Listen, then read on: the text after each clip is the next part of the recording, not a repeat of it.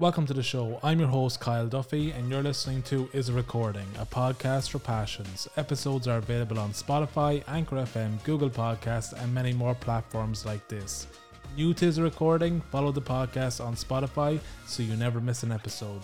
New uploads every Friday. I'm very excited about what I have in store for you today. I hope you all enjoy it. Let's get things started.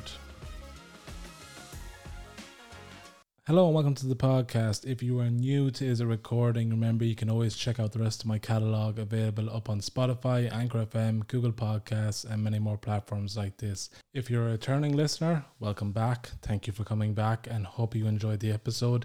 In today's episode, I'm going to be discussing everything going on in the world of cinema in the past week. I'll be diving deep into the situation surrounding the movie Don't Worry Darling. It was premiered in Venice last night, and a few incidents happened that had a lot of raised eyebrows. I'll be getting into that later on. I'll also be discussing my movie of the week, giving a detailed review around a movie and TV show that I got to sit down and finish this week and I'll also be giving my movie recommendation of the week and discussing what movie I think you should check out next. If you're looking forward to this year's Emmys, which takes place on the 13th of September next week, make sure to stick around till the end of the episode as I discuss my favourites going to this year's Emmys and give my predictions around who I think is going to win in certain categories. Before we dive into the episode, I want to give a brief update around the status of the podcast. I had mentioned previously that I will be starting a five month placement with Midwest Radio beginning next week on the 12th of September. Very excited for this to begin. However, with the work placement coming up very soon, I think that the podcast schedule might be affected. I'm hoping it isn't affected too much I might have to go back to uploading every two weeks instead of every week. Hopefully, I don't see it being affected too much by my schedule in Midwest because I do tend to record my episodes of the podcast later in the evening, which gives me time to edit them that night and put them out the next day. If I do end up altering the schedule, I might go back to posting every two weeks instead of every week. So if you do see a schedule change in the uploads, that's the reason why. But overall, very excited to start with Midwest. It's the next step on my radio career. I really look forward to starting, and I plan on using this work placement to come out a more well rounded professional. I want to learn more about editing videos, editing software, about recording podcasts, about recording shows, about producing as well. So I'm really looking forward to hitting the ground running with Midwest and obviously on the podcast, I'll keep you updated as I go along. I had a meeting today with Midwest to discuss the upcoming internship. Super excited to work with them. It seems like it's going to be a very positive experience. And on top of that, I got confirmation that even though I'm starting this internship with them, it doesn't mean that I have to exclusively work with them. I can still contribute with CRCFM on the weekends and pre record my segments for the movie and TV segments. I'm very happy that I'm still able to do those segments. I do enjoy them, and it's talking about something that I'm really passionate for movie and TV, and I'll also be able to do the sports as well with CRC FM. I just have to be careful now that I don't take too much on my plate and burn out too soon because even though I enjoy radio, you can still burn out in an area that you have passion for and even lose passion for it. So hopefully I can adjust my schedule accordingly and give priority to the right things in the next few months. But overall, like I mentioned, super happy to be on the journey I'm on with radio right now and looking forward to starting that placement. I'm also in the process of putting the final touches on the decoration of the podcast office. I've still got a few bits to go. I want to get a few things to hang on the wall just to reflect the content of the podcast. I want to get a few things framed to hang up a few different movie and TV posters as well for the wall. I'm really looking forward to getting those as well. I put up a few progress pictures of how the equipment looks, how the room looks in general, but I want to get everything finished, done and dusted, so I can put up the finished article on there as well.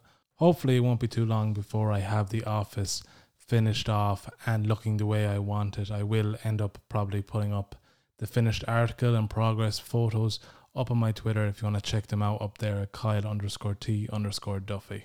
One more quick update around the podcast before we get into the first segment.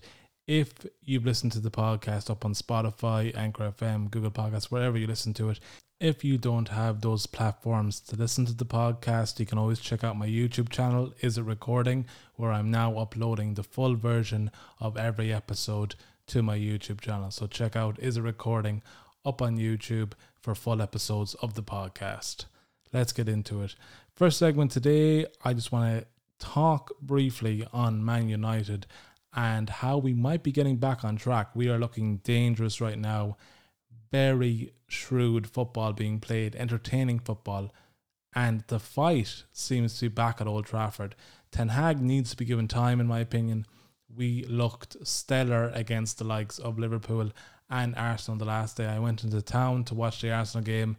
I wasn't holding my breath around our chances against Arsenal However, I was very pleasantly surprised. I'm so glad that Ten Hag is taking the opportunity to put Harry Maguire on the bench, put Ronaldo on the bench, and give Martinez and Varane more time to bond and strike up a relationship in the centre back position. I think they're working wonders together, and as a duo, they didn't really play together in mid uh, not mid season, in pre season. So the fact that they're playing this well together and Martinez is beasting the Premier League so far. Five foot nine, he could be five foot two. It didn't really matter. He is showing pundits and fans alike that size really doesn't matter. He has a fight in him, and if Jamie Vardy comes out and tweets about you and says you're a bully, then it's obvious you should be taken seriously in the Premier League. So happy Lisandro Martinez is adapting so well to his role at Man United. I also have to mention another new arrival, Antony, getting his name on the score sheet against Arsenal. And I'm so glad he came through with that first goal because, to be honest, the money being spent in the Premier League, you're going to look at every opportunity to say they're not worth that amount of money. And it's in many ways setting players up for failure having inflated prices like this. 86 million for Antony, hopefully he continues to prove that that price tag is justified because again we need to know that we're bringing the right players in and that they're making a difference. It seems right now that Ten Hag has gotten through some of his rough patches. There is going to be fumbles and speed bumps in this Premier League like any other but it's great to see that Ten Hag is able to get really good passionate performances out of this Man United team Hopefully it continues. Hopefully we are right up there near the end of the season. We seem to have got a bit of confidence back in our playing style. I loved watching us against Arsenal and Liverpool. I'll take those kind of wins every day of the week. When you look back on how we performed against Brighton and Brentford, it was an embarrassment. But I think those performances were going to happen regardless, whether it was the first game of the season or it was the 25th. Man United have this ability just to throw away leads, or not even leads, throw away games from the get go against teams we should be beating, but will overperform and over impress against teams that we shouldn't have a chance against, like Liverpool. If you're a Man United fan, I'd love to know your opinion on our recent turn of form up on Anchor FM, Spotify, and Twitter. Are you cautious about this turnaround like I am? Are you excited for it? Let me know up on Anchor FM, Spotify, and Twitter what you think has changed in the dressing room for us to turn our fortunes around. Okay, let's get into my review of the week. For this week's episode, I'm going to be reviewing a TV show and a movie. This week, it's going to be Shameless, which I just finished up the last episode of season 11 last night, and I'll also be reviewing Day Shift, starring Jamie Foxx, Snoop Dogg, and Dave Franco. First off, let's talk Shameless. I love this TV show. Honestly, it's a very plain and simple review. It's a 5 out of 5. I loved how you saw the progression of the actors on screen. If anyone has seen Shameless, this is the US version now. They used the same actors throughout the years. No one was recast. Certain actors left the show, including Emmy Rossum near the end of season 10, but not including that departure the cast of this show grew up on screen together, the likes of Emma Kenney, Jeremy Allen White, and Cameron Monaghan, all great actors and actresses, and really showing their true talent throughout the seasons in this show. A few personal highlights of mine while watching the show, something I really enjoyed from the show overall. The great camaraderie on screen and chemistry between Cameron Monaghan and Noel Fisher. They are by far my favourite part of the last few seasons of this show. I thought Noel Fisher as a character, even though he plays a criminal and is someone that is very off putting in the show, he's very likable, at times very relatable, and often says what the audience is thinking. Cameron Monaghan, like I mentioned, has grown up on this show, really progressed as an actor, and you've seen his work as well in the likes of the series Gotham alongside some other great actors. Overall, great chemistry on screen, and like I said, probably the best part of the last few seasons of the show.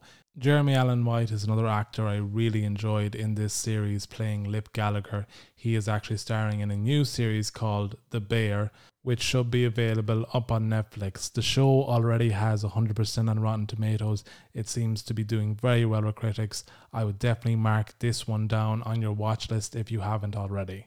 Overall, Shameless as a show. There's ups, there's downs.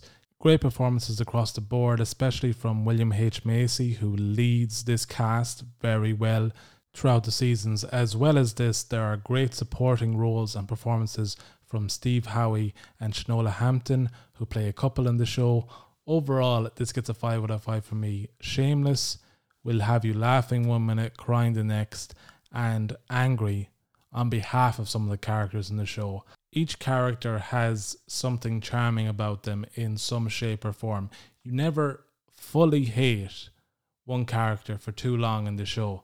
And at times in the show, it's very hard not to hate characters, including the head of the Gallagher family, Frank Gallagher, who was played by William H. Macy. William H. Macy does a great job at towing the line between sympathetic drunk and hateable antagonist. And the last season of the show, they attempt to achieve something that is very hard to do, which is making an antagonist sympathetic. For the longest time in this show, Frank Gallagher, everything he does is unjustifiable. He's abusive, he's an alcoholic, he neglects his kids, he doesn't value their lives, and doesn't care whether they're looked after or not. He comes and goes as he pleases, he uses his house and their living space as a drop by drug den. Overall, just a terrible character. In the last season, the show had me feeling sorry for his character and wanting something to be done for his character that probably wouldn't get done. I wanted his kids to look after him in a way that he never looked after them. And again, like I said, that's such a feat to achieve because when you spend almost eight seasons, nine seasons, like this show did, making one character out to be the worst character in the show and giving them no real long term justifiable and redeeming qualities. It's very hard in one fatal swoop to make us forget all the bad things he did. And although the last season doesn't justify everything he's done, it gives him some humanity, it gives him some redeeming traits, and makes us question whether we actually like or hate this character in the end. I won't give any spoilers away for the conclusion and the finale of this show, but what I will say is the finale of this show does a great job of bringing the series full circle. If you're like me and you started watching this show, fell off for a while, take this as your sign to get back on Shameless and finish the series out. It finishes in a very strong way, in my opinion. Great performances throughout the show, great chemistry between the cast, and characters you can really relate to. Let me know up on Anchor FM, Spotify, and Twitter if you've seen this show, if you've finished the finale. Let me know your thoughts up on Anchor FM, Spotify, and Twitter. Moving on to my movie review of this week, which is Day Shift, starring Dave Franco, Snoop Dogg, Jamie Foxx, and Meagan Good. Overall, I had no clue what the plot of this movie was going in. I didn't watch any of the trailers, went in blind, didn't know what to expect. Massive disappointment with Day Shift. We follow Bud, played by Jamie Foxx, who was a vampire hunter in Los Angeles. In order to keep his family in Los Angeles and keep them from moving away, he needs to come up with $10,000 over the course of a weekend And to do so, he plans to hunt vampires to make money to pay for them to stay. Overall, this movie, it was jumbled. You often come across movies like this that are all substance and no sizzle, and I felt this was the case with Day Shift. I really felt that Jamie Foxx was trying to capture some of the success that the likes of Kevin Hart has had with buddy action movies in the past, with the likes of Dwayne The Rock Johnson, but it just doesn't work here. I don't really rate Jamie Foxx as a lead role, as a lead actor. I don't think he has the ability to sell movies the way other big actors do, including Kevin Hart and The Rock. At certain stages in movies, lead actors are expected to carry certain scenes. Sometimes it works, sometimes it doesn't. In this case, it doesn't work. And I think Day Shift serves as a perfect example of what happens when your lead actor can't actually sell the movie and bear that responsibility of being the most entertaining thing out of a bad movie. There was nothing really that I could point to in Day Shift that I fully enjoyed. There were small aspects that had glimpses of good chemistry. For example, the chemistry between Dave Franco and Jamie Foxx was present in some scenes. However, this chemistry never really seemed to last long, and it seemed as one scene ended, the other one began, and the chemistry had to be built up again. And in my opinion, there was never really a smooth spot in the movie where the chemistry got going and built up to a great scene as I mentioned, it just seemed like they were just failing to get into the groove of things on that set and really making the chemistry shine on screen. The only really positive I have to say about Day Shift is Snoop Dogg's character was probably the most entertaining. His character has the more intense scenes in this movie and a great bit of dialogue near the end as well. So, really, the only thing I would rate out of Day Shift is Snoop Dogg and his performance and that should tell you how bad the movie is. Day Shift gets a 1 out of 5 from me. Again, I think you can miss this. It's available up on Netflix to view. If you want to go up on Netflix, watch it for yourself and make up your own mind. I'd love to know what your thoughts are on Day Shift as a movie. If you've seen it, let me know what you thought of the movie up on Anchor FM, Spotify, and Twitter. Do you agree with my assessment or did you find it entertaining? The great thing about movies is whether it's comedy, drama, horror, whatever, movies and movie tastes are subjective. What entertains me might bore you, and vice versa. This is what's great about movies. There's always something for someone. And although Day Shift wasn't a movie I was entertained by or enjoyed, it could have been very entertaining for someone else. Again, it's all subjective.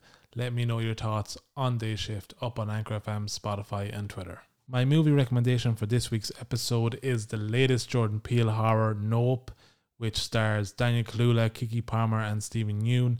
As I mentioned, this is the latest horror movie released by Jordan Peele, who gave us great movies like the remake of Candyman, as well as Get Out and Us. Daniel Kaluuya stars again in this movie. He did a great job in the movie Get Out, and I'm sure we'll all really enjoy him in this movie as well. He's just a very charismatic actor. I think even when he's given tasks and menial roles, he makes a meal out of them. I know I really enjoyed him in Black Mirror, and I think that performance in Black Mirror was a big reason why he got the role in Get Out. I think Jordan Peele mentioned in the casting process that once he saw Black Mirror and the episode Daniel Kaluuya was in, he asked him to audition and the role was basically his. Nope, as a horror movie, seems to deal with the paranormal and the extraterrestrial aspect of horror. I'm really excited to see what this movie is all about. This movie is definitely on my watch list. I think it should be on yours too. Please enjoy the trailer for Nope. Did you know that the very first assembly of photographs to create a motion picture was a two second clip of a black man on a horse? And that man is my great great grandfather. Great. There's another great grandfather.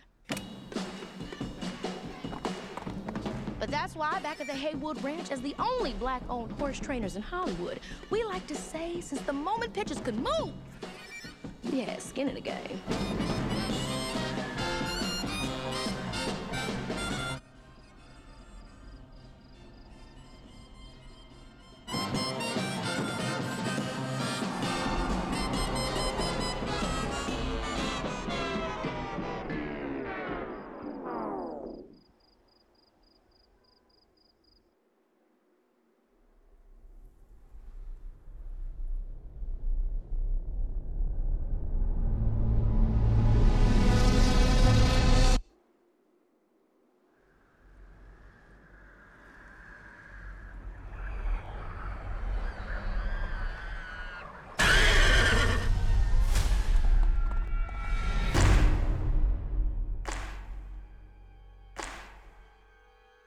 What's a bad miracle?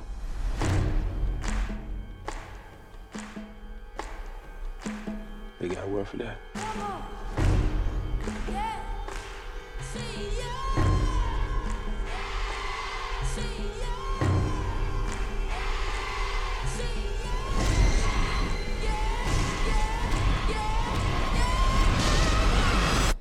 Yeah, nah, nah, nah.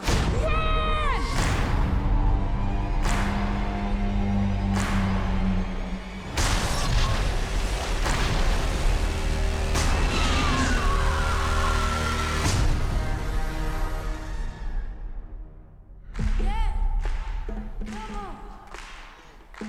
Got to sit down and watch this trailer yesterday.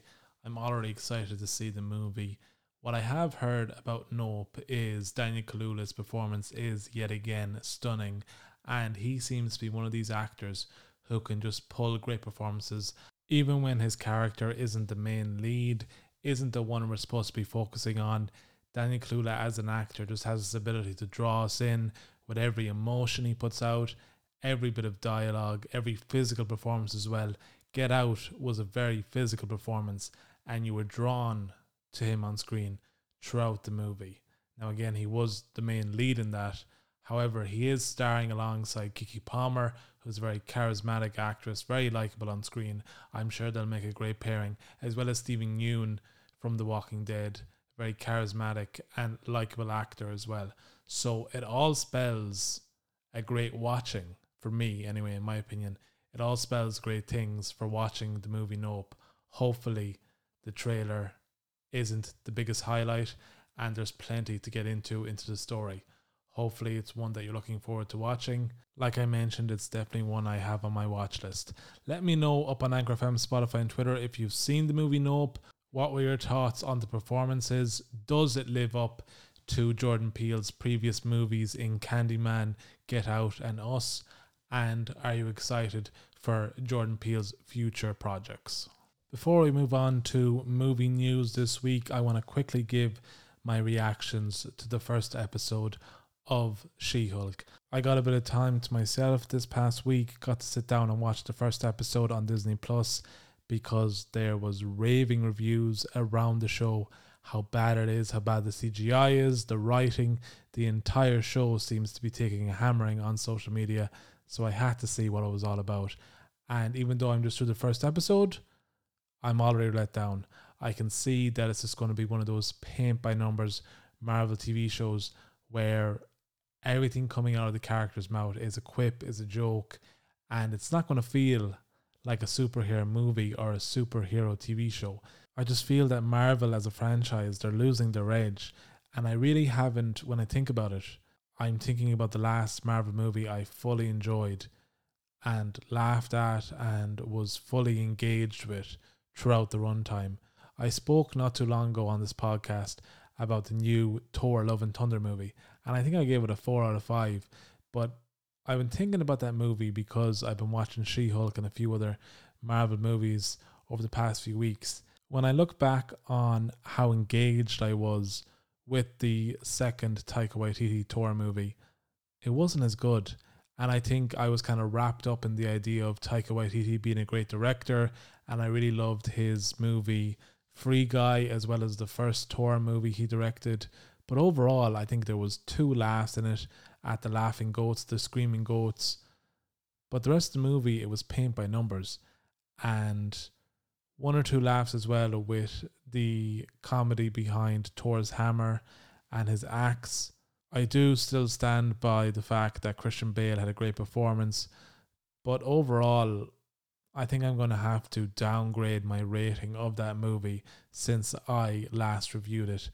I think Thor Love and Thunder now for me is a 2 out of 5 because looking back on it without looking at it through rose tinted glasses, the really best part about that movie wasn't the main character, it was the main antagonist in Christian Bale. And looking back on Chris Hemsworth's performance, he's always a great actor in a movie. And even though he didn't give a bad performance, he was likable throughout the movie. But I wasn't as engaged with Thor as a character. And to be honest, there were parts that I turned off and I wasn't as interested in what was going on on the screen. I did check my phone a couple of times. So again, I'm going to have to downgrade my rating of Thor Love and Thunder from a 4 out of 5 to a 2 out of 5. Let me know if you went to go see Thor Love and Thunder in cinema, if you enjoyed it, but like myself, have since come to reevaluate how good of a movie it was, or whether you walked away completely disappointed from the get go with the direction of Thor Love and Thunder. Let me know up on Anchor FM, Spotify, and Twitter. Okay, now that that tangent is over with, back to She Hulk.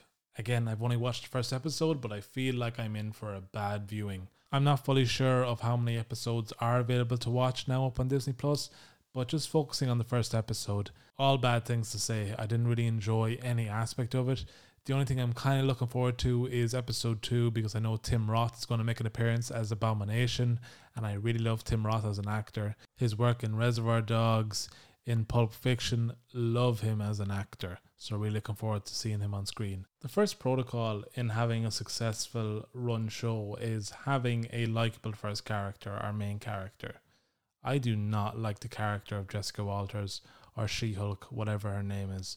I just found her so unlikable and irritating in that first episode, and I can only tell it's going to get worse from here. And for Christ's sake, the CGI, can we please talk about the CGI because it is horrible. I saw that Megan Stallion is actually in an episode as well. I kept on getting that twerking video or that twerking scene with She Hulk twerking with Megan the Stallion. It looks monstrous. Speaking of monsters, can we talk about Abomination in this TV show? Apparently, it's a very watered down version of the 2009 Abomination. He's not as intimidating, he's kind of PC'd up for this TV show, which I do not agree with. If you're going to have a character called Abomination in this movie or in this TV show, have him be the original Abomination and have him be a force to be reckoned with. There's really apparently nothing for him to do in this TV show. Again, this is going off the first episode. I'm making a lot of assumptions. Let me know if you've seen a bit further in the TV show, if it gets better. Should I keep watching? Is there something to hang on hope for in this TV show? Or should I just give up now? Let me know what your thoughts are on She Hulk up on Anchor FM, Spotify, and Twitter. Being a superhero is a trial by fire. Who's gonna protect the world if not people like you?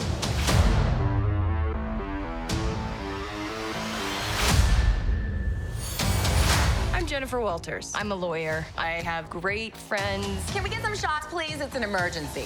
A demanding job. We just started a superhuman law division, and I want you to be the face of it. And a frustrating family.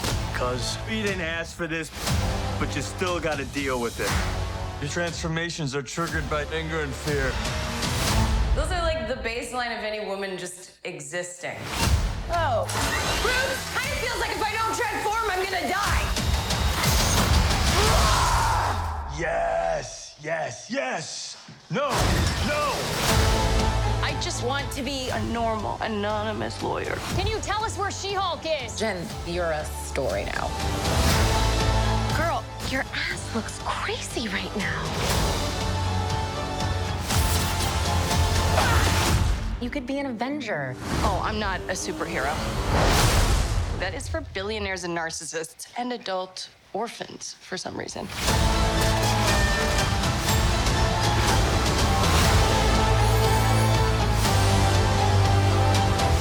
Is there anything more depressing than dating in your 30s? Yeah, This is the best date I've had in a while. Oh, Should we split some fries? let's get those to go.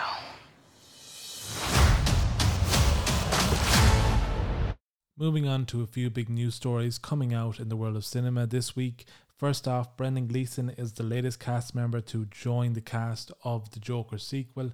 Very excited for this movie. It's going to be released in 2024. Todd Phillips set to direct the sequel. How did you feel about the first movie? I spoke about it last week and the fact that a lot of people reacted to the movie the same way they would have reacted to GTA when it first came out by Rockstar as well as the game Bully. I'd like to know your opinion on this movie. Did you think it promoted violence or do you think it was tame compared to other movies we have got in the past? We can now look forward to Indiana Jones 5 hitting our cinemas in 2023. It'll be the fifth movie starring Harrison Ford in the lead title. However, it will be the first Indiana Jones movie not directed by Steven Spielberg or written by George Lucas. Are you excited for the fifth movie? Are you wary that George Lucas and Steven Spielberg aren't involved? Do you think it will lower the standard of the movie or do you think it will bring back some well needed nostalgia? Let me know if you're excited for Indiana Jones up on Anchor FM, Spotify, and Twitter. I personally haven't seen a lot of the Indiana Jones movies. I've seen the classics like The Lost Temple and the first one as well. I especially liked the movie involving Sean Connery, who starred as Indiana Jones's dad, and we all know that River Phoenix starred as a young Indiana Jones. I'm pretty sure if he didn't die so young, he probably would have taken on that mantle because he had great charisma in that role, and you could see him as the next Indiana Jones if his life wasn't so tragically cut short.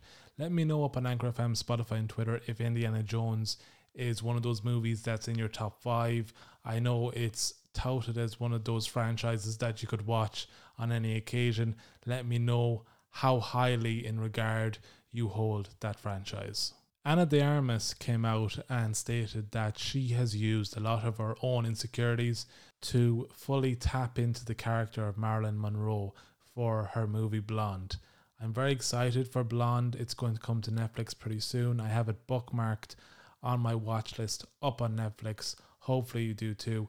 Let me know up on Anchor FM. Are you excited for Blonde? Ana de Armas has been one of those characters, or not characters, sorry, has been one of those actresses that came to Hollywood I think in the beginning she didn't actually know much English and she taught herself to learn English through watching movies and reading scripts, which is a very interesting concept and strategy for learning a new language. She has proven herself as a very good actress, starring in great movies over the years, like The Grey Man, a recent release, as well as James Bond No Time to Die.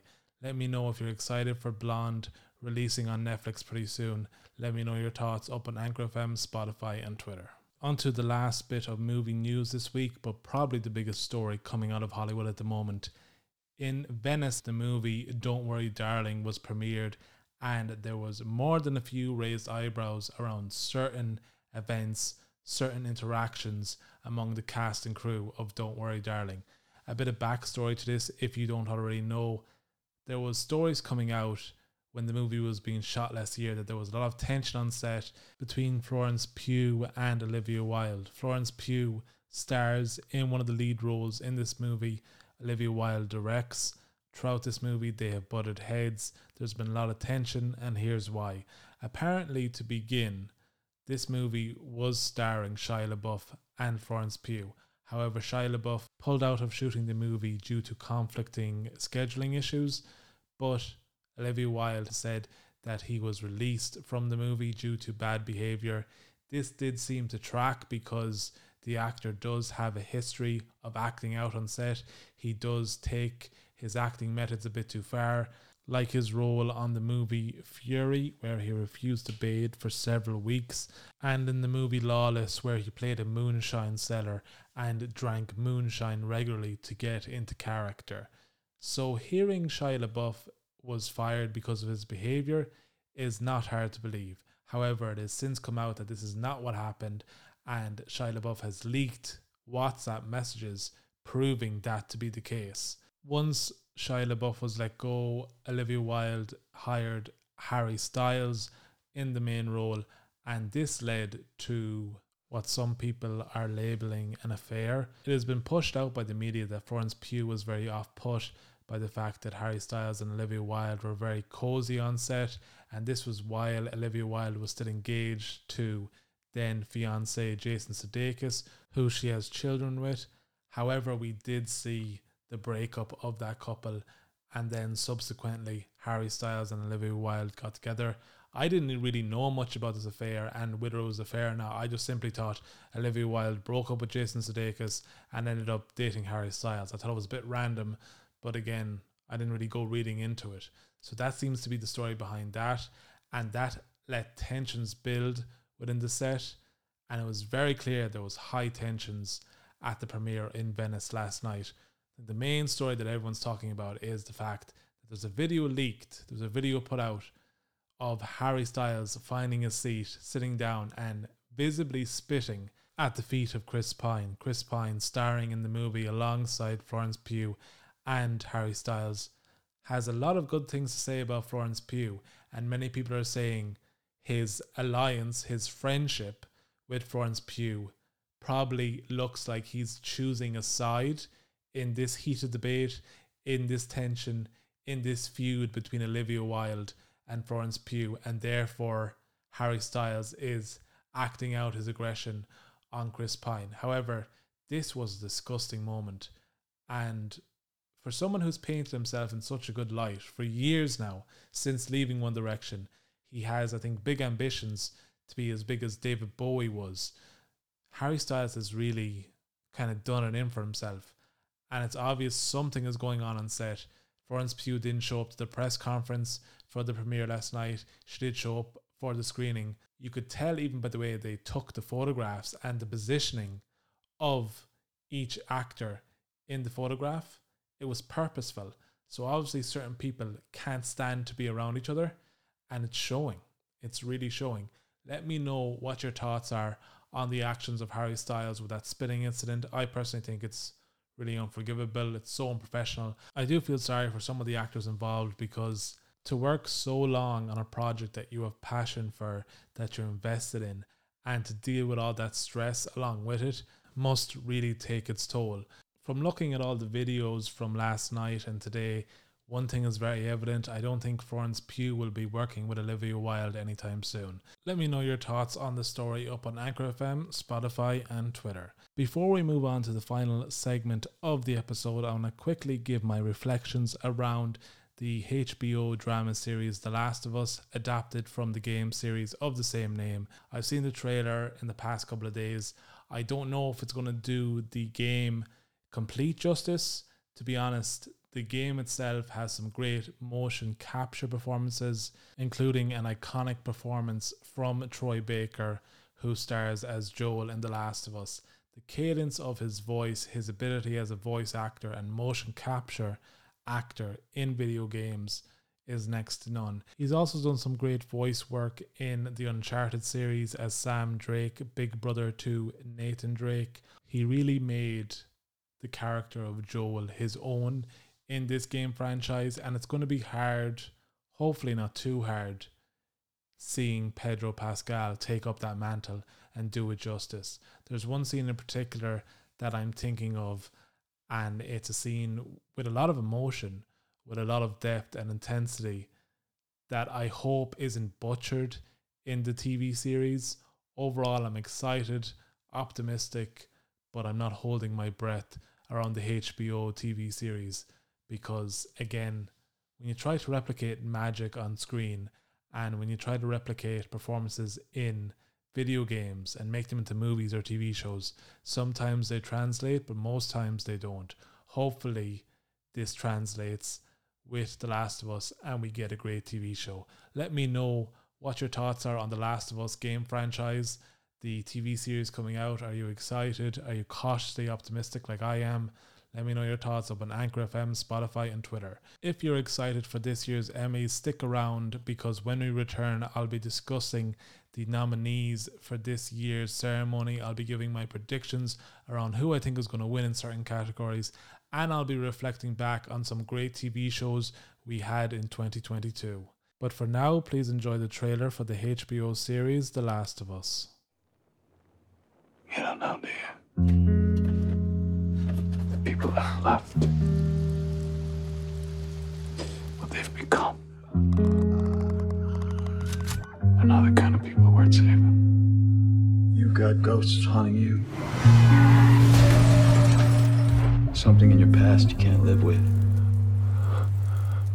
Seems to me you're serving penance.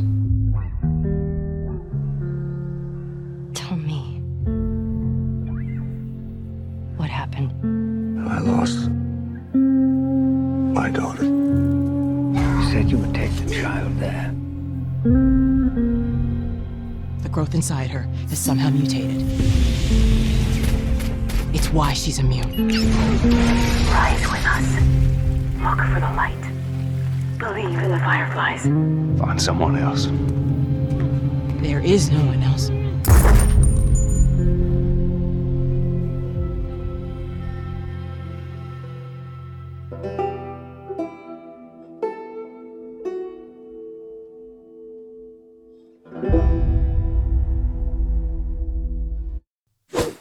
I don't know about all of you, but I am super excited for this year's awards. This year's Emmys will be hosted by Kenan Thompson. The ceremony will take place on the 12th September, and we will no doubt see some great TV shows, limited series, great actors up for nods in the different categories. I think 2022 has been such a great year for TV and limited series in particular. There is really so much to choose from in the different categories. I won't be alone in this segment. I will be joined on the line by fellow podcaster Jack McDonald of the Jack McDonald Show. He is joining me to dissect this segment to discuss the different predictions that we have around this year's Emmys. We'll be talking about the different shows up for nominations. We will also be reflecting on the fact that there will be many different streaming platforms with nominees in the different categories and giving our prediction around who we think as a streaming platform will come away with the most wins. Obviously, we saw in this year's Oscars that Apple TV became the first streaming platform to get a movie nominated and win Best Movie at the Oscars, which is a great feat to accomplish. They obviously bet out Netflix in that regard, and I think it's all about bragging rights in ceremonies like these. So let me know up on Anchor FM, Spotify, and Twitter if you have predictions around different categories, around who you think as a streaming platform will come away with the most wins. Jack and I will be discussing that in this segment. We're also going to be discussing the fact that TV productions as a whole has improved so much over the years and has definitely risen in quality to compete with the productions of movies nowadays. Hope you enjoy. Let's get Jack on the phone. How are you, Jack? Great to have you on the show. Thanks for joining me for this segment. We're talking the Emmy nominations, the Emmy Awards overall taking place on the 12th of September.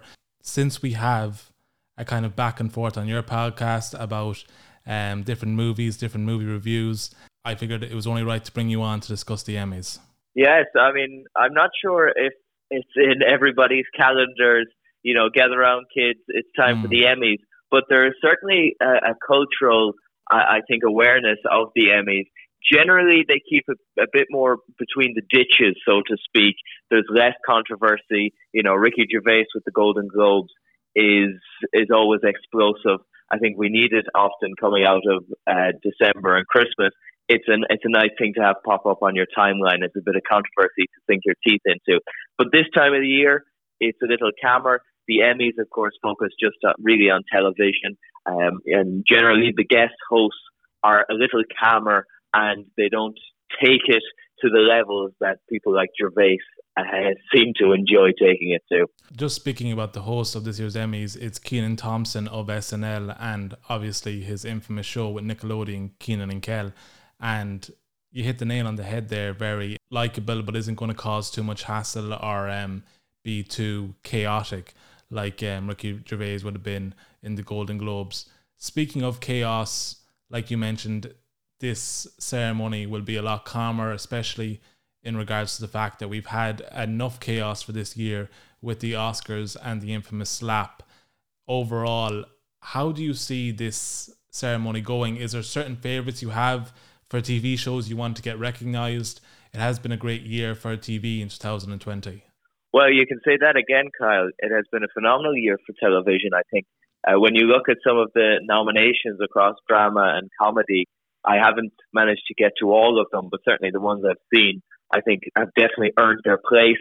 It doesn't feel like there is a lot of kind of um, you know virtue signaling nominations that you sometimes see. I think the politics has drained away um, in in a lot of regards, and we're starting to perhaps return to um, shows being nominated on the merits of what they produce. Mm. I was uh, kind of dismayed to see in the documentary category that the documentary jeen-yuhs, which myself and yourself had already spoke about on my show, didn't unfortunately win the award for outstanding uh, documentary that was given to um, Peter Jackson's The Beatles uh, documentary. It was unfortunate, but I think ultimately it's, it's always hard to beat the Beatles. In terms of comedy and drama, I mean, there's some phenomenal nominations. If you want to focus on, on either of those categories for a second, I mean, uh, you know, especially if we say take drama for a second, uh, you're talking about Ozark, you're talking about Better Call Saul. Both of those shows are going to be fighting it to the death, especially with Better Call Saul finishing up um, and, and Ozark taking what seems like a similar turn. So I think both of those will have fans enthralled tonight. I think best drama is one to focus on because there is so many great movie, uh, not movies, sorry, TV shows in the lineup for nominations. There, you mentioned Better Call Saul and few others there. Euphoria, Severance, Squid Games, and Stranger Things. Succession as well. So really spoiled for choice in the uh, nominees. At least for myself, Kyle, Yeah. Succession. I, I think that is there on the strength of the first two seasons, not the last one. Because the last season, at least for me, was boring and it was a real letdown. It was kind of what Succession could have always fallen into. And unfortunately, in season three, it did fall into the trap of just being rich people whining about their problems. To be honest, I can't really speak on Succession. Like you said, there's so many different TV shows that hit our screens this past year. It's hard to get to a lot of them. I didn't actually get to Succession, but I do know if they don't win Best Drama, Brian Cox is up for Best Actor in a Drama for his role in Succession. Before we get into the major predictions, I want to just talk around the fact that there is a lot of streaming platforms up for nominations in different categories. Do you feel like there is a certain streaming platform that's going to come out on top? Obviously, we had Apple TV claiming their first Oscar nod and Oscar win as a streaming platform. They were the first streaming platform to get the best movie win at the Oscars. Well, what's interesting about the whole dynamic, Kyle, in just about four years, everything has shifted on its head. I mean, you look to 2018, and that was the year that we had just one uh, streaming service, Netflix, pushing to holy hell Roma, which was uh, a film, in my opinion, it was quite boring, but it was black and white, and they were pushing it very, very heavily for um, winning an Oscar. Now, unfortunately, it didn't. But in that sense, it was just the one streaming service competing with all of the rest on the schoolyard, being NBC, ABC, Universal, Disney, that whole conglomerate that weren't streaming focused. Now it seems everybody is streaming focused.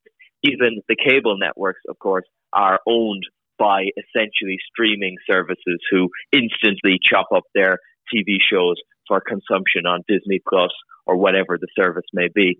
So I think, to be honest with you, to be a, a little bit bland, almost a footballer answer, they're all the winners, really, all streaming services. It's hard to see a loser, particularly. CNN Plus is probably the only streaming service we've seen in the last while that didn't work out.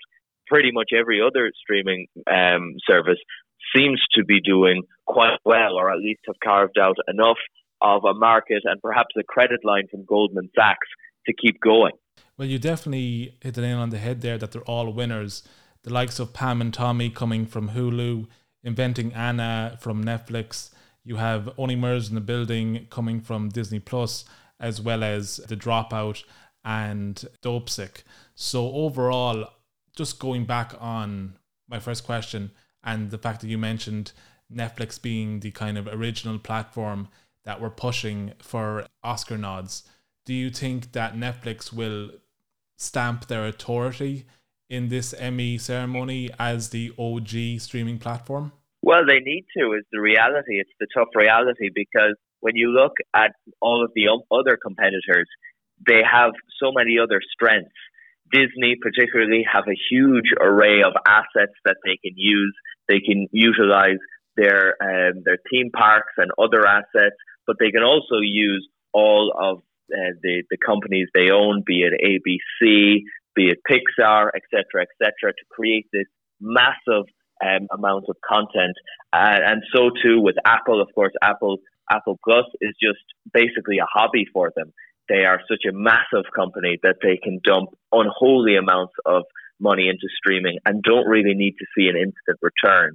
If you think about Amazon, well, Amazon Prime, who aren't particularly represented this year, but they have a similar um, a similar backing in this in terms of uh, Amazon Prime is, is again basically just a hobby for Jeff Bezos.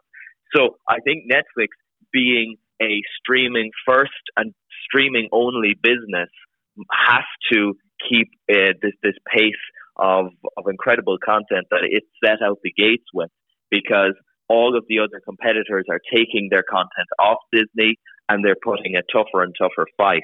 Uh, in terms of you know individual series that are nominated, Ozark certainly is in with quite a good shout, you would imagine. But I mean, it would be hard to fend off Euphoria. Squid Games, of course, is another Netflix uh, property, along with Stranger Things. So certainly they have a good few in the running, but they do have longer and deeper problems within the company that I think the Emmys certainly wouldn't fix, but they at least would contribute towards a healthier image. One thing that you said there I want to touch on and kind of dive into is the fact that streaming platforms are putting so much money into their productions and making sure that they put the best quality TV shows out there. One TV show that you actually recommended to me for your podcast was The Offer, starring Miles Teller and a few other great actors, including Juno Temple. Mm. Overall, a great TV show and the production value next to none. Most times this year, when I've been watching a TV show, watching a series, it feels like a movie. The quality, the plot, the overall production value as well. The fact that we've come so far in terms of the production of TV shows, do you think they're right on par with the production of movies now? Well, it is interesting, Kyle. Certainly, the production is one element, but even the storyline, you can't at this moment in time make a film, it seems, like Heat or like Forrest Gump or these incredible films of the 90s that were so, uh, so much more plot rich and thick and, and, you know, basically trusted the viewers to be smarter. They didn't trade on already uh, built up assets. They created their own lane and they basically took a gamble. You know, Matt Damon was speaking about this recently about how DVD sales were essentially a second box office and they often funded films like um, like Good Will Hunting because they allowed a, a larger margin for these studios. So all of that point is to say, Kyle, that we get stories like Good Will Hunting. Those are now TV shows, not movies.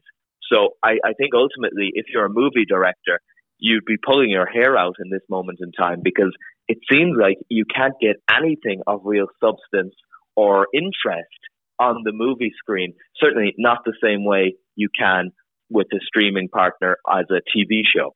Overall, I have to agree with you there because there does seem to be an oversaturation in the cinema world right now. Every movie coming out, if it's not a drama, is going to be a superhero movie. And like you said, it's kind of paint by numbers at this stage. I went to go see the new Thor film, Thor Love and Thunder, and it was directed by a director I really admire, Taika Waititi, who has had success with this Thor franchise before. And I went to go see the movie, sat down, enjoyed it. There wasn't many points where I laughed at it. I did go on my phone from time to time. And after it, I kind of thought, okay, well, that's a great movie. Went, reviewed it. And I actually, in this week's episode, I actually rescinded my original um, review of it and kind of downgraded it because thinking back on it, you kind of get swept up in the flock thinking and you think like the crowd in terms of thinking that superhero movies are great quality all the time.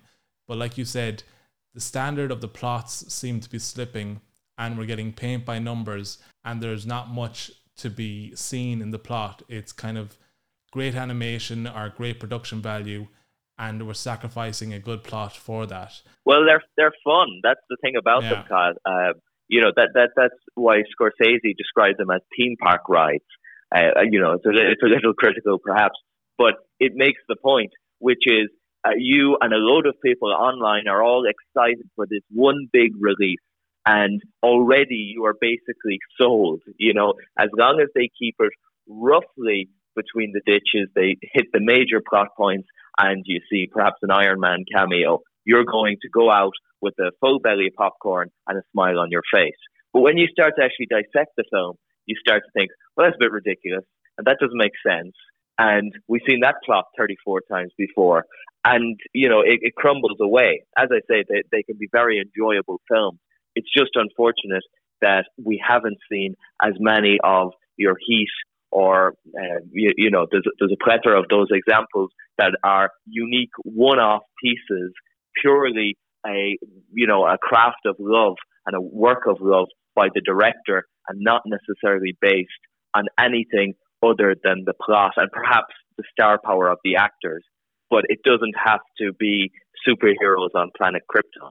Yeah, and I think that's a great point what you're saying around the star power because when you look at the superhero genre, no matter what who's directing the movie, what kind of plot is behind it, what new actors have been added to the cast, a Thor fan is going to go and watch a Thor movie. An Iron Man fan is going to go watch an Iron Man movie. So they're already guaranteed tickets sold.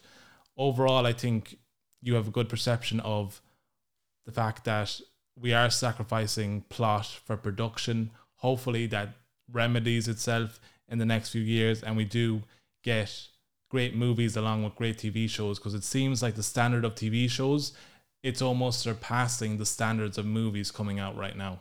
Yes, and I suppose there's financial and, and economic reasons behind those. You know, you have got an audience as a as a TV producer for a lot longer um, and a lot more consistently than you do as a movie producer. Movie producer, the audience is there for two or two and a half hours. But if you're producing TV, you perhaps have them for multitudes of weeks or certainly multitudes of days if they choose to binge it.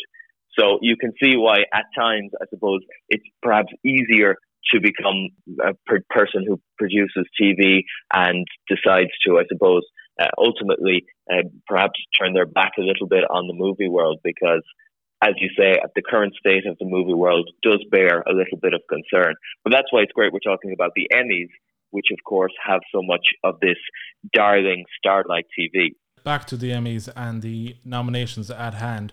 There's a few categories I like to go through with. There's so many different categories. I picked a couple of us to go through to give our predictions, talk about maybe our favorite movie, our favorite TV shows that might be in that category. Let's start off with best comedy. For best comedy, you have Abbott Elementary from ABC, Barry from HBO, Curb Your Enthusiasm, uh, Hacks, The Marvelous Mrs. Maisel, only Murders in the Building, Ted Lasso, and What We Do in the Shadows.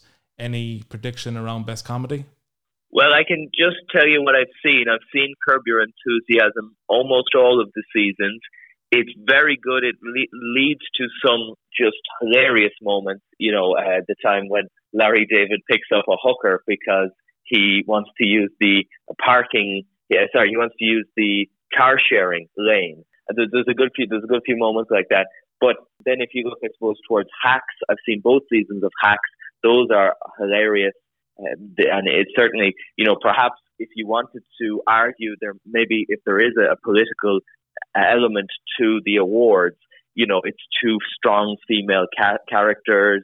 Uh, generally, they don't make a hash of that trope you know, it does feel unique um, in, in the way that it's kind of a, a younger girl who's learning from this older one, uh, but the older girl or the older woman ends up learning from the, the younger girl. So it, it, I mean, it, you know, it does work and it, it doesn't end up feeling like, you know, men are awful, um, you know, go and, go and cut, go and cut your nether, nether regions off. It, it stands on its own two feet without necessarily needing to criticize society as a whole. Ted Lasso, then, I've only seen 15, 10, 15 minutes of Ted Lasso. I thought it was abhorrent. Just this American kind of Americanized version of football nonsense. But my brother and my uncle are both, who are both, you know, large football fans, have a lot of time for it. So I don't know about that one. Barry, I've seen an episode or two. It is quite funny, but I didn't feel it had much of a rewatchability or certainly a stick factor. You could kind of take it or leave it. And then only murders in the building. I haven't actually seen that one, but when you have to th- you have to think about the star power involved. You've got Selena Gomez, Martin Short, and Steve Martin. And certainly, if they wanted to perhaps give Steve Martin or Martin Short their flowers, so to speak, you know, give them their acclaim while they're still alive. Um, I wouldn't be surprised if only Murders in the Building is the vehicle they used to do so. You um, so yeah. For, ultimately, from from what I see there, it would be hard to pass up hacks, but only murders in the building perhaps has that element of, of giving Martin Short and Steve Martin their flowers while they're still alive. Well, as someone who has seen Only Murders in the Building, I can tell you that I'm confident it won't win Best Comedy. I, I, have seen um, clips and a couple of full episodes of Abbott Elementary. Um, I haven't got to around to watching Barry. I can agree with your brother and your uncle that Ted Lasso fans are primarily football fans, and if you're not a football fan, you'll find it a bit cumbersome to watch and a bit over the top. I just thought it cheapened football. To me, it, it was just the the whole thing. It felt like something you'd watch when you were in first class or something. It was all a, a little bit, uh, you know, every element of the game. He, of course, he didn't know it. Um, I don't know. It, it just felt a little cheap or something that um, that they could have done a lot more with it. And even the character, the Jason Sudeikis character, I don't find particularly interesting or appealing.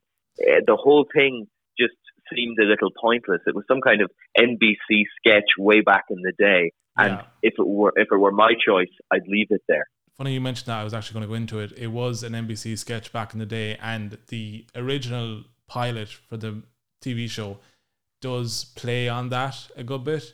But once you get into the TV show, I've seen maybe the first season of it, and it is decent once you get into it. There is some very heartfelt stories, but again, if you're not into football and you're simply into the analytic side of is this a good TV show or not, and you have nothing to hold on to that you're familiar with in the show, it does hit the bottom of your list. Overall, I think for best comedy, like you said, Hacks has a good chance. Uh, Curb Your Enthusiasm is definitely up there as well. What We Do in the Shadows has a good following, but overall, I think Only Murders in the Building, it's there, like you said, for the star power, but overall, I don't think it's within the running. I think I'm going to go with Curb Your Enthusiasm for best comedy. Okay. On to best drama. Like you said, there's a lot to choose from here. Uh, Better Call Saul seems to be a show that you have uh, high hopes for. Euphoria, also another great show that has made a lot of waves this year. Ozark, great TV show. I'm I think I'm on season three of it. I need to get back into it. Overall, love Jason Bateman and Laura Linney in this show. Squid Games, Severance, as well as Stranger Things, Succession, and Yellow Jackets. Any thoughts on this category? Well, I'm just uh, I'm laughing to myself because Stranger Things. It's funny. Stranger Things is a show that the first season or two everybody watched, but now the only people left watching Stranger Things have to always tell you they watch Stranger Things. They wear the T-shirt. They won't shut up about the show. And to me, it's a bit like Taken Three. Move out. You know, uh, like this person keeps getting sucked into this vacuum um, of some kind of monster that's killing him or whatever, you know, killing his family. It's like, hey, move, you know, 10, 15 minutes up the road. It's it's a bit of a, just a, a bizarre show. I think it works on some levels because it basically shows the development of uh, kind of from you know just pre pre adolescence throughout as adolescence and presumably now it will start touching into adulthood. And any show that does that, even if you think back to Dawson's Creek or, or many of those shows of the noughties, is always going to attract an audience anyway. So I think when you add the sci-fi element and the monsters, and to be fair, quite good acting, it's this uh, recipe that it's difficult to tell exactly why it's there, but when you consider the components, it becomes a little bit more clear. Euphoria, at least for me, I found the second second season at times quite interesting and wall breaking, but generally it's the kind of show that just makes you really question why you're on this planet. It's a it's a show that uh, leaves a bad taste in your mouth. As Zendaya's acting is, is quite good, but ultimately too much, I suppose, uh, kind of focus on on depression and I don't want to be here. You know, she gets herself involved uh, with kind of drug dealers in the second season, um, and ultimately, there's just a little bit too much teenage angst for me. I think at times it really does depict addiction and, and the the struggles that that puts on a family um, and the family dynamic in quite in quite good terms, and it kind of contextualizes addiction because of her uh, lost father. And so, in those categories, I would definitely give it high marks. But ultimately, especially coming into the winter, it's not a show I'd recommend anybody watch. Euphoria was a very raw show, like you mentioned. It really didn't pull any punches, and like you said, may leave a bad taste in your mouth, considering um, the kind of issues it does deal with. There's a lot to root for in the best drama category. Overall, I think you know the likes of Severance, a TV show backed by Ben Stiller for years now, starring Adam Scott, also for a nomination in the category of Best Actor in a Drama. A lot to root for here. I think the likes of Succession, like you said, has dropped off. Stranger Things, there'll be a lot of fandom around that. And do you watch Stranger Things, Kyle? I watch Stranger Things, but I'm not wearing the T-shirt, Jack. I'm not wearing the T-shirt. you're you're the and only you're the only person. I'm the only person apparently. Listen, I can appreciate what the show is, and even though I think, like you said, when I was watching the finale, I was watching the finale with Leanne, and the thought did pop into my head: Why don't they just move away? Why do they need to get involved yeah. in this again? They're not even 18 yet in the show, and why are the parents letting them get involved in this otherworldly kind of affair? Like and at said, different points, authorities are aware. Yeah. Like you know, initially it starts as just the sheriff uh, Hopper, but mm. at least from from what I remember of the couple of seasons I watched, like it, the government and other people do start to be informed. So it's like, why do you keep letting again these adolescents battle these extraterrestrial type beings? And as I said, like, yeah, I mean, how cheap of a parent can you be that your child keeps getting sucked off into this other world, but you won't set up your house in a fairly kind of average area and move maybe a town or two over to another average area that doesn't have a portal to another dimension. Well, like you mentioned, I think it's a coming of age story, and the fact that it's set in the 80s, you know, a lot of 80s movies, we see that, you know, kids are able to go out and have these adventures that their parents never know about, you know, the likes of Stand By Me, a quintessential coming of age story. This seems to be an homage uh, the fact that these kids can go out and do whatever they want and their parents don't really know what they're up to is an homage to the yes, of, and even the, even the small elements like the arcade machine. Yeah, uh, you know the arcade machines was I think it was Stranger Things to be honest with you that got me interested in them again, and I I went kind of down the road of emulators, and I was just in in Edinburgh, and I was I was playing. I must have spent twenty five euro on these bloody uh, arcade machines, but they are they are very enjoyable. And as you say, it's this homage to a different time. Mm. But I think when you examine the raw components, you start to see um, that maybe it's a little bit more tactical and a little, little less, I suppose, rich in story than it may appear. I think the show overall, I think it knows that it's outstaying its welcome. That's why season five will be the last. When I saw season one, I really enjoyed it. It felt like a film to me, and that's mm. I've said this before. You know, these limited series or these movie, uh, these uh, TV series that come out nowadays, they feel like movies. The production value that's put into them. Overall, there was times where I switched off in in season four this time round because again, the setup. You have different characters in different states throughout the US, and they're all going through a different phase and there there's a different story arc everywhere you look with the characters. It felt very disjointed with all the different characters separated like this. But again, this was all done in hindsight to bring them back together as one unit to start season five again. Like I mentioned, it might be outstaying its welcome, but I do think it will definitely get a nod at this year's Emmys. So you're putting Stranger Things as your as your I, drama series.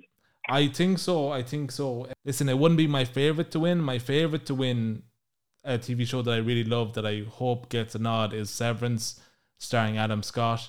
I think that show was very unique in what it brought, and it's obviously a passion project for Ben Stiller, who worked years on this script and has finally seen it realized. But again, like I said, the fandom and the overall enthusiasm and the cultural mark that Stranger Things has left. You know, getting Kate Bush back to number one on Spotify, running mm. up that hill, and the nostalgia it's brought back for the 80s will be a bit too much to ignore. Well, I, I think Better Better Call Saul would be a hard one to Yeah. Uh, to reject. I mean, especially because it's coming it's coming to a close. Bob Odenkirk had that health scare recently. There's just a couple of factors, uh, and I think generally there is quite hard uh, petitioning by Better Call Saul and its PR team. You know, it was very clearly signposted that this is you know the end. We're bringing it to an end, um, and I think they they often do that for the awards board, so they know well in advance. You know, you should probably put this pretty high up on your list. That's not to say award boards are always the most reliable or predictable in that aspect, but as a show, I think it, it certainly leans on Breaking Bad, but it does have its own distinct vein of a truth and at times comedy. It is, as you say, um, one of those shows that at times you can kind of go on your phone and switch off a little bit. I, I haven't seen the final season. To be honest with you, a bit like Ozark, I know I'll probably enjoy it if I keep going, but it's just that the pain of starting again, mixed with, I suppose, some of the boredom that has been inherent at times, means that I may stay on season five forever. But certainly by the numbers, the amount of people who have advanced to season six and ultimately finished the show is astounding. And to me, I would be surprised if it doesn't ultimately get the top prize. You're obviously going to go with Better Call Saul. Yes. Okay, well, it's it'll be interesting to see who comes out on top there because, like you said, there's so much to dig into in the drama series. On to the best limited series. We've had a good couple of limited series hit our screens this past year. The likes of Dopesick, The Dropout, Inventing Anna, Pam and Tommy, and The White Lotus are up for nominations in this category.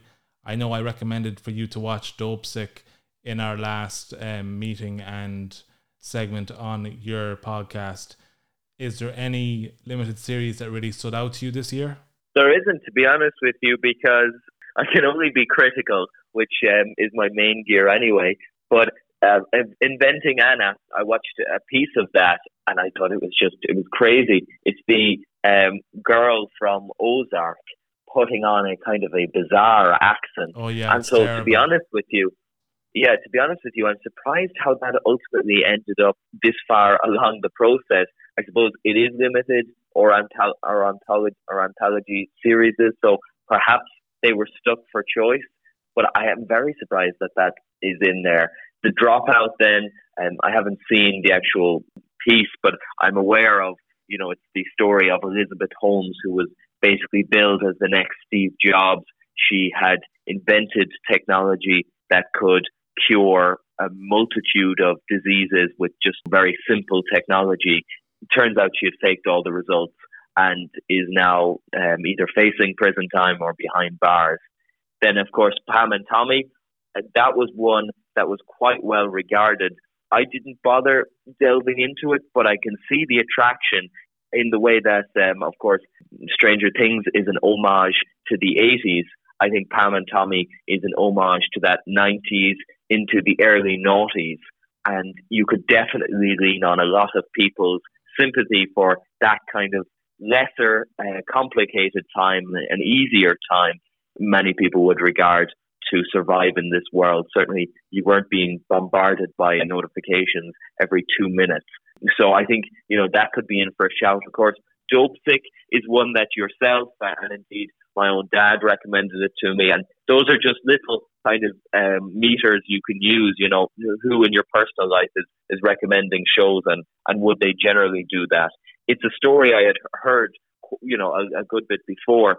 The uh, Time magazine and a few had reported on just how bad the opioid crisis in America was. But certainly it would be a difficult story to uh, to reject and to turn away from as you know if you were on that award board.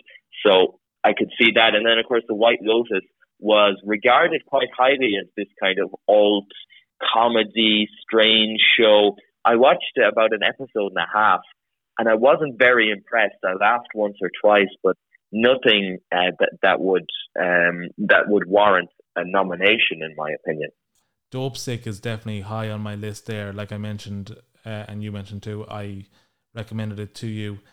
And I think that it's hard to ignore that story. It's a very hard hitting story based on the opioid crisis in America and how harsh it was on the people who got addicted to the drug. I thought there was great um, performances throughout the show from the likes of Michael Keaton and Rosario Dawson. Really something that you can't ignore in this category, like you said. So I think I'm going to go with Dopesick for the limited series. I think I'll match you on that one. It would be a hard one to turn away, especially uh, you know the might of the story, uh, people getting addicted and dying, is one that I think if you were on that board, you would find it quite hard to perhaps give it to some kind of flaky comedy or kind of an homage to the 90s and noughties in the in the context of a sex tape. So I'd imagine, as you say, Dopesick will probably remain or, or um, ultimately become victorious. Best actor in a drama series, you have Jason Bateman from Ozark, a show that you seem to really enjoy. Brian Cox for Succession, Lee Jung Jae from Squid Game, Bob Odenkirk, Better Call Saul, Adam Scott from Severance, and Jeremy Strong from Succession as well.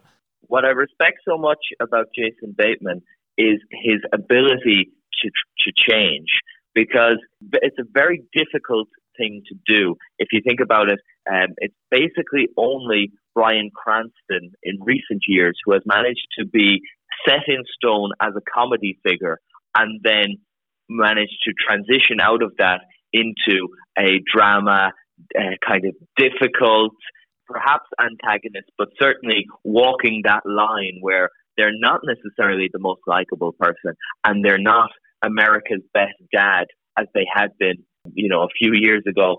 So I, I think Jason Bateman at least deserves huge amounts of kudos for that change. Now, whether the board will see it in this running of the Emmys, I don't know. I have to agree with you there. Jason Bateman to me always stood out. This is before Ozark, obviously. Always stood out as an actor who came through on supporting roles, and he was able to play it funny but sincere at times as well. And like you said, a complete 180 in Ozark. There were times where he gave across a really stern performance, like you mentioned, was able to change and flip characters that we're used to seeing him play in this show. So overall, I think he's within a good shout for best actor in a drama. The likes of Brian Cox for Succession, as well as Jeremy Strong. I haven't seen Succession, so it's hard for me to give a quantified answer on their chances. But obviously, with the the fact that everyone's talking about Succession, you can see why they're there. Squid Game, Lee Jung Jae, obviously, uh, with the success of the show. Better Call Saul, Bob Odenkirk. I love Bob Odenkirk as a comedy actor, and his timing is impeccable, in my opinion. Haven't seen Better Call Saul, but from what you've said, he seems to be a running favourite for this nomination.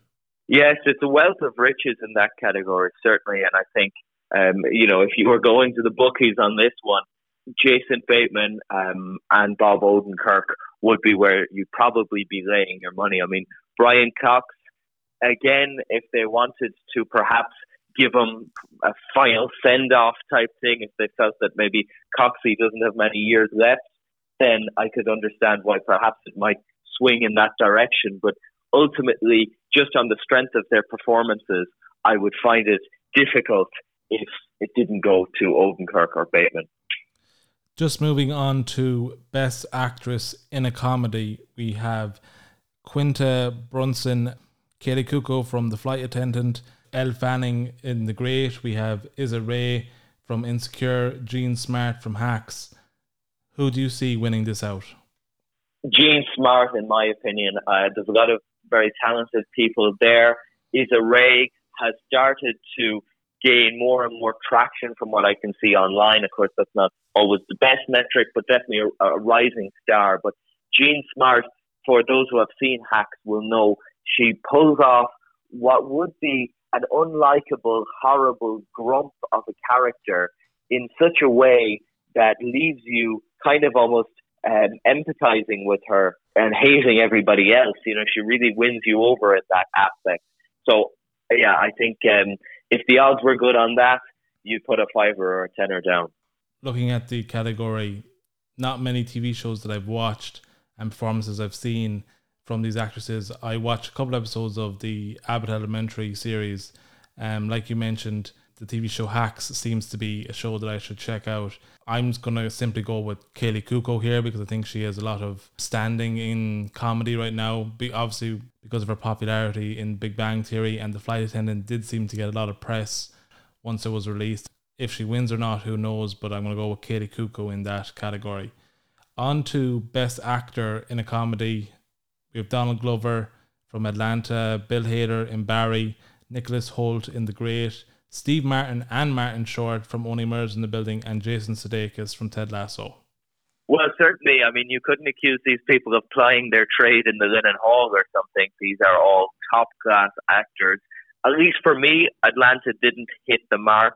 A lot of people, a lot of fans of the show were quite happy. It took a, a bit of a turn, and I suppose because it had taken a, quite a long break between seasons, you know, either you were very much invested and you were chomping at the bit, or perhaps you were a little lethargic and kind of, I suppose, out of the frame of mind to enjoy the program.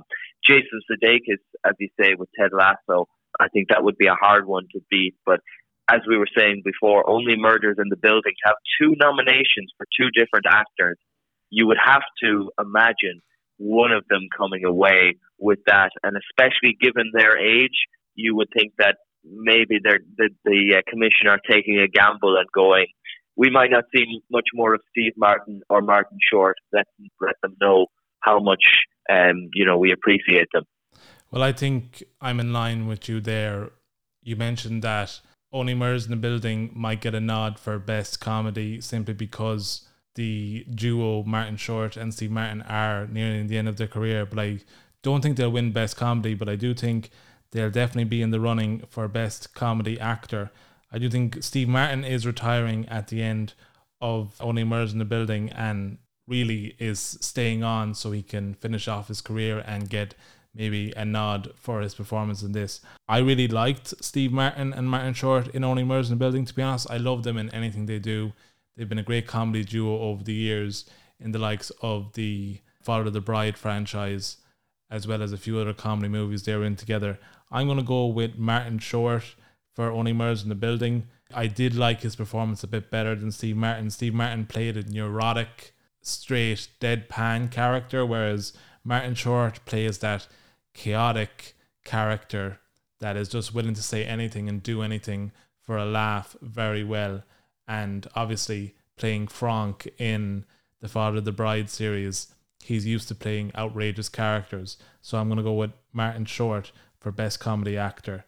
Moving on to Best Actress in a Drama Series, we have Jodie Comer in Killing Eve, Laura Linney in Ozark, Melanie Lynskey, sorry, in Yellow Jackets, Sandra Oh in Killing Eve, Reese Witherspoon in The Morning Show, and Zendaya in Euphoria. Any thoughts? I think a lot of thoughts, but but ultimately Zendaya, I think, probably has this by a mile or two. You know, certainly her performance has been acclaimed. Um, uh, you know, uh, she's relatively an up and coming star, but has enough star power to already be quite well known and respected, I think, by the commission. There wouldn't be much competition, at least in my opinion, on that one. It would be hard to not see a Zendaya win. The only actress I could see competing with Zendaya in this category is Jodie Comer in Killing Eve. I really appreciate Jodie Comer's performances throughout her career. She's really risen to fame in the last few years, especially over the course of this year, starring in the movie Free Guy. But overall, I kind of have to agree with you. Zendaya knocked it out of the park with her performance in Euphoria. Like the show, her performance was raw, vulnerable, emotional, and touching on the topics they touch in on that show. Her performance is one you can't ignore in this category. So I think we're both going for Zendaya. Yes, I think I think you'd make if you'd make a couple of pounds if, if you put a, put some money on her because um, as you say the the topic her age I think probably lines up quite well she's um, old enough to be respected by the commission but young enough where they could perhaps paint her as a you know a young up and comer if they still wanted to. There's a lot of good optics on that along with just as you say the sheer talent of her performance the gravity that she manages to pull off. And as you say, she gives life and um, certainly exposure to a topic and a subject that is very rarely depicted accurately. Best actress in a limited series or TV show: Toni Collette, The Staircase, Julia Garner, Inventing Anna. You have Lily James in Pam and Tommy, who really I think was the best part of that show. Sarah Paulson in Impeachment, Margaret Qualley in Maid, and Amanda Seyfried in The Dropout. Yes, as I say, I mean I haven't, of course, seen all of these, but uh, Amanda Seyfriedman in The Dropout would be, I think that would be an interesting one because The Dropout has managed to tread a line which is very delicate because ultimately uh, Elizabeth Holmes was depicted as kind of this female Steve Jobs, um, an answer, I suppose, to some of the male domination in, in the entrepreneurial field and in Silicon Valley. So there was kind of um, a razzmatazz around that. And so to ultimately basically destroy that dream and do it over a couple of 45 minute episodes is an absolute art craft in itself. There wasn't, from what I could see, many New York Times think pieces or Washington Post where they call it misogynist or, or whatever. And so obviously her performance was true enough to the character and to the reality of the, the situation um, where audience re- audiences must have really connected because to manage to con your way to that position obviously means you're quite bright. It just means that you're also a, a hell of a uh, you know a snake oil salesman. Yeah. So um, you know there is it's not all bad. Certainly, um, I wouldn't like to have her have her at my dinner table, but obviously she herself, Elizabeth Holmes, has uh, you know quite a, quite an intellect. So to portray that on screen, I, I think you'd have to say that the dropout and any actor associated with it would be in with a very good shot. Well, I think for this category, it has to go down between Margaret Qualley in Maid and Amanda Seyfried in The Dropout. I do agree with you that it's very hard to put someone on screen and especially when it's someone that already like is exists in the sphere of pop culture and is still alive, you know, you have to kind of hold it up to the the mirror and say, okay, I did the best I could. I think Amanda Seyfried has done a great job. You can see the clips from the TV show next to the real clips of the person that she betrays, and it's almost seamless at times. So I think Amanda Seyfried is a big shout. Whether or not Margaret Qualley gets in there or not, but I think those are the two that would be in high contention for that. But I think Amanda Seyfried might just win it out.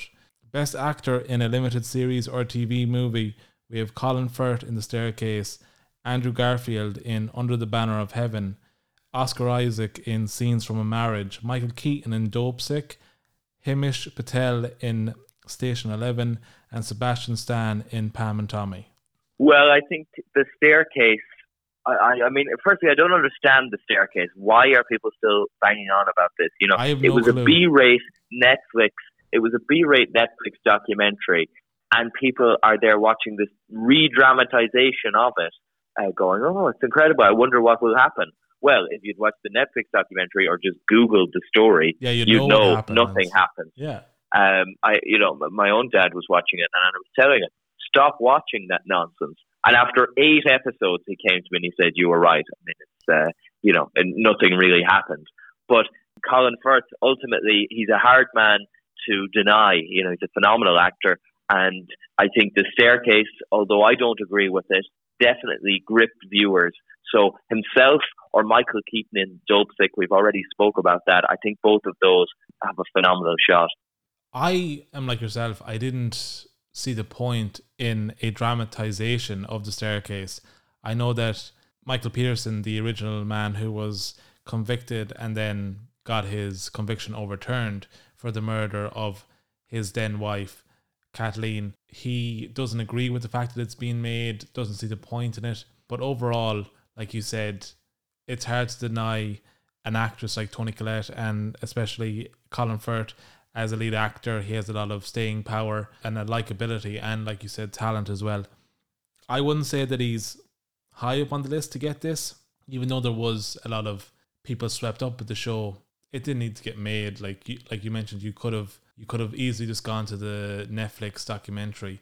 Maybe it was the anniversary of the documentary. Maybe it was the anniversary of the incident itself. Fortunately, Kyle, I think the reality is it's the same model they have applied in movie making, which is if there's an existing property with a defined audience, let's just rehash it and they'll probably watch it. We can we can be assured that our investment will pay back in this percentage, you know, worst case scenario. And ultimately, at least on that gamble, it has paid off. There is droves of people tuning into it.